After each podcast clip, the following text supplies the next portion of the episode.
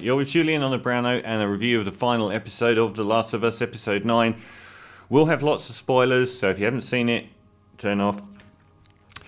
So, um, and also an overview of the whole series, and I'll probably stitch together all of the reviews and put them as one thing on YouTube. Um, this was the shortest episode. I was so disappointed when I found out it was 43 minutes long. It was the shortest episode of the whole series. And there's one complaint that keeps coming up, which is that it feels rushed. It feels the narrative is rushed a lot on this show. And I just don't understand. They've got plenty of time. Like there's, it's not like they're trying to shoehorn a you know a ten hour story into one hour here. They've got they've they've been reducing the length of the episodes quite a lot. It feels like they are rushing a bit. So anyway, that's a it's a powerhouse episode. Um, I did go into it knowing that it wasn't going to be some grand resolution though, so I wasn't disappointed. Um, but we it, it did go a lot darker and deeper than I expected. The opening is really powerhouse. It's the birth of Ellie and it features a heavily pregnant woman, woman played by Merle Dandridge, who's the original voice actor of Ellie in the game, the computer game The Last of Us, which the series is uh, which the series is based on. And the previous episode, which was stunning, um, featured the original Joel. he ended up with a machete in his neck. Um, but in the series, they're played by Pedro Pascal and Bella Ramsey, undoubtedly the hottest couple in world television at the moment. Um, the it opens with this really uh, dark sequence of the pregnant woman um, giving birth whilst being attacked by one of the infected zombies. Uh, and, and, from that, we learn how Ellie, who's being transported across America by Joel because she's immune, we then understand how she got her immunity.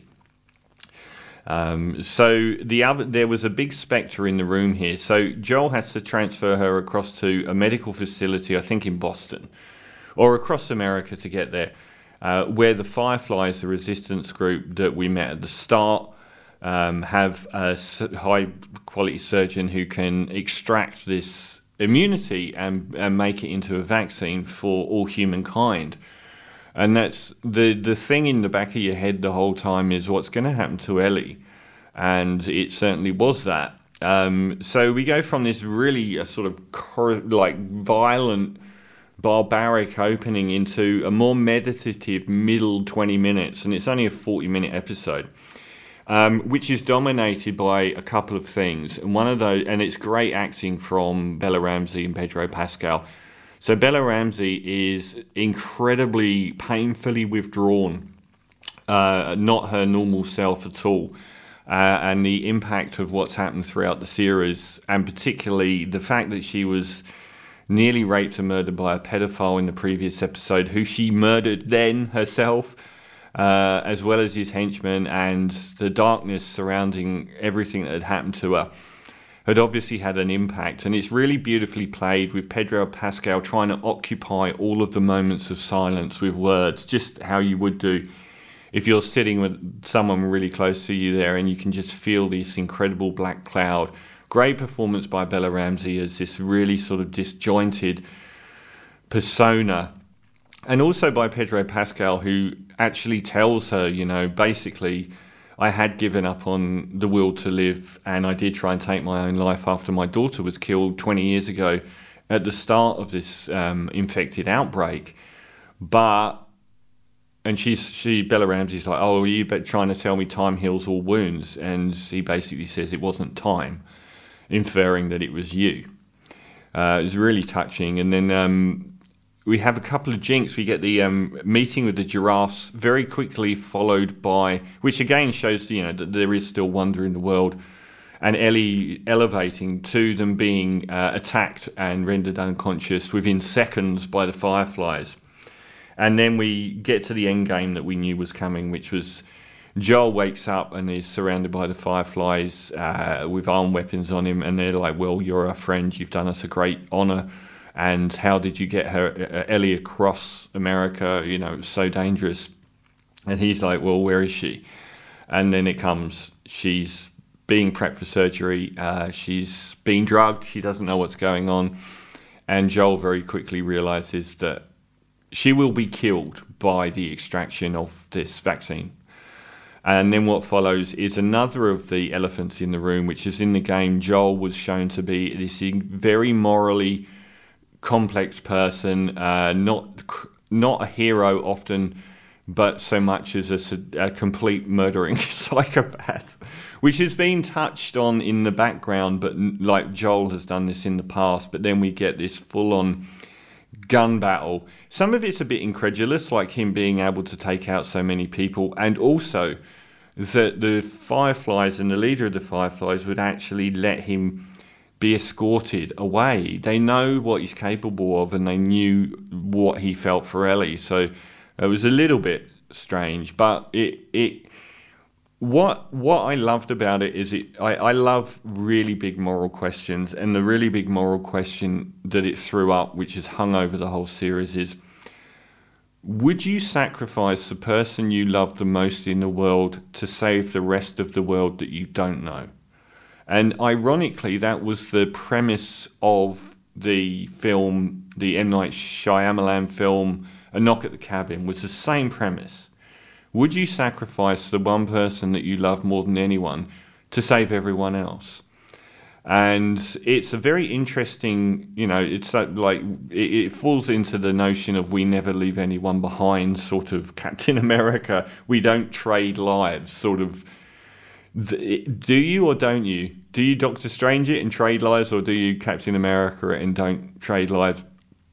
It's it's a really interesting conundrum his behavior then is so barbarically murderous that it, it kind of drew a line in his relationship. And for some reason, even though he went on a kill crazy rampage, Bella Ramsey knows something's not right. He tells her they couldn't find a vaccine, so they've let them go. And she knows that's not true. But she asks him to swear that it is true, and he does. And for some reason, that lie felt like a bigger endgame than what he'd just done. I did know in advance that this would be a setup for the coming seasons. Uh, and they're obviously going to try and put off the one other big elephant in the room as long as possible because they want to keep this pair going. But it felt like there was an end game was set in motion on the end of Joel and Ellie's relationship by that lie.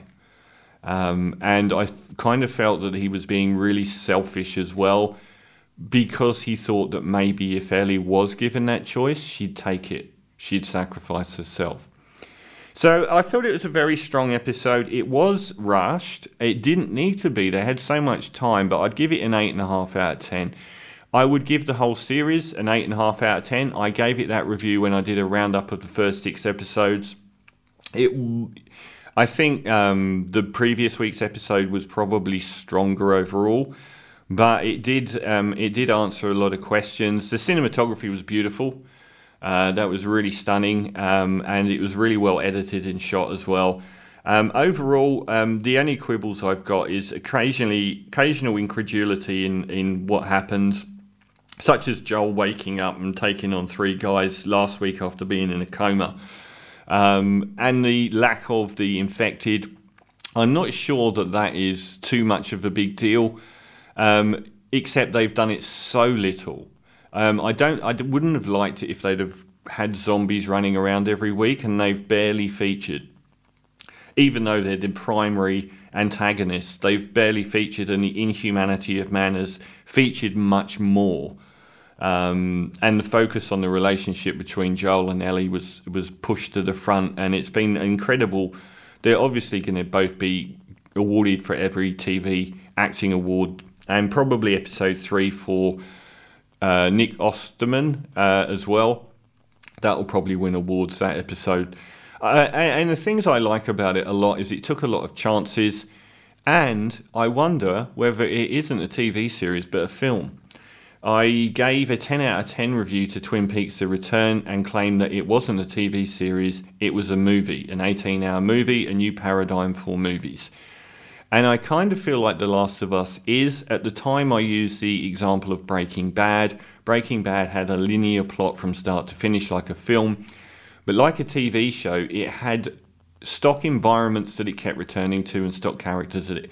Walter White's house was and the family friends were, and the family were featured from the very first episode all the way virtually to the end of season five or 5.2.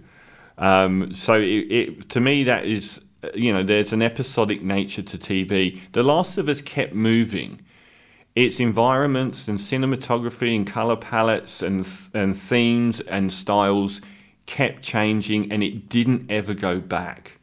There was rarely a return to characters that featured before or environments. Some of the looks of episodes were very different, and some of the themes, like episode three, were very different. Um, so I I kind of feel like this is a long form movie more than a TV series. Um, so anyway, I'll give The Last of Us both episode nine, called the Look for Light, Look for the Light, and the entire series uh, still utterly compelling, incredibly classy, beautifully performed television, an eight and a half out of ten. From the feature album by John Mer- uh, Cale called Mercy, this is Out Your Window.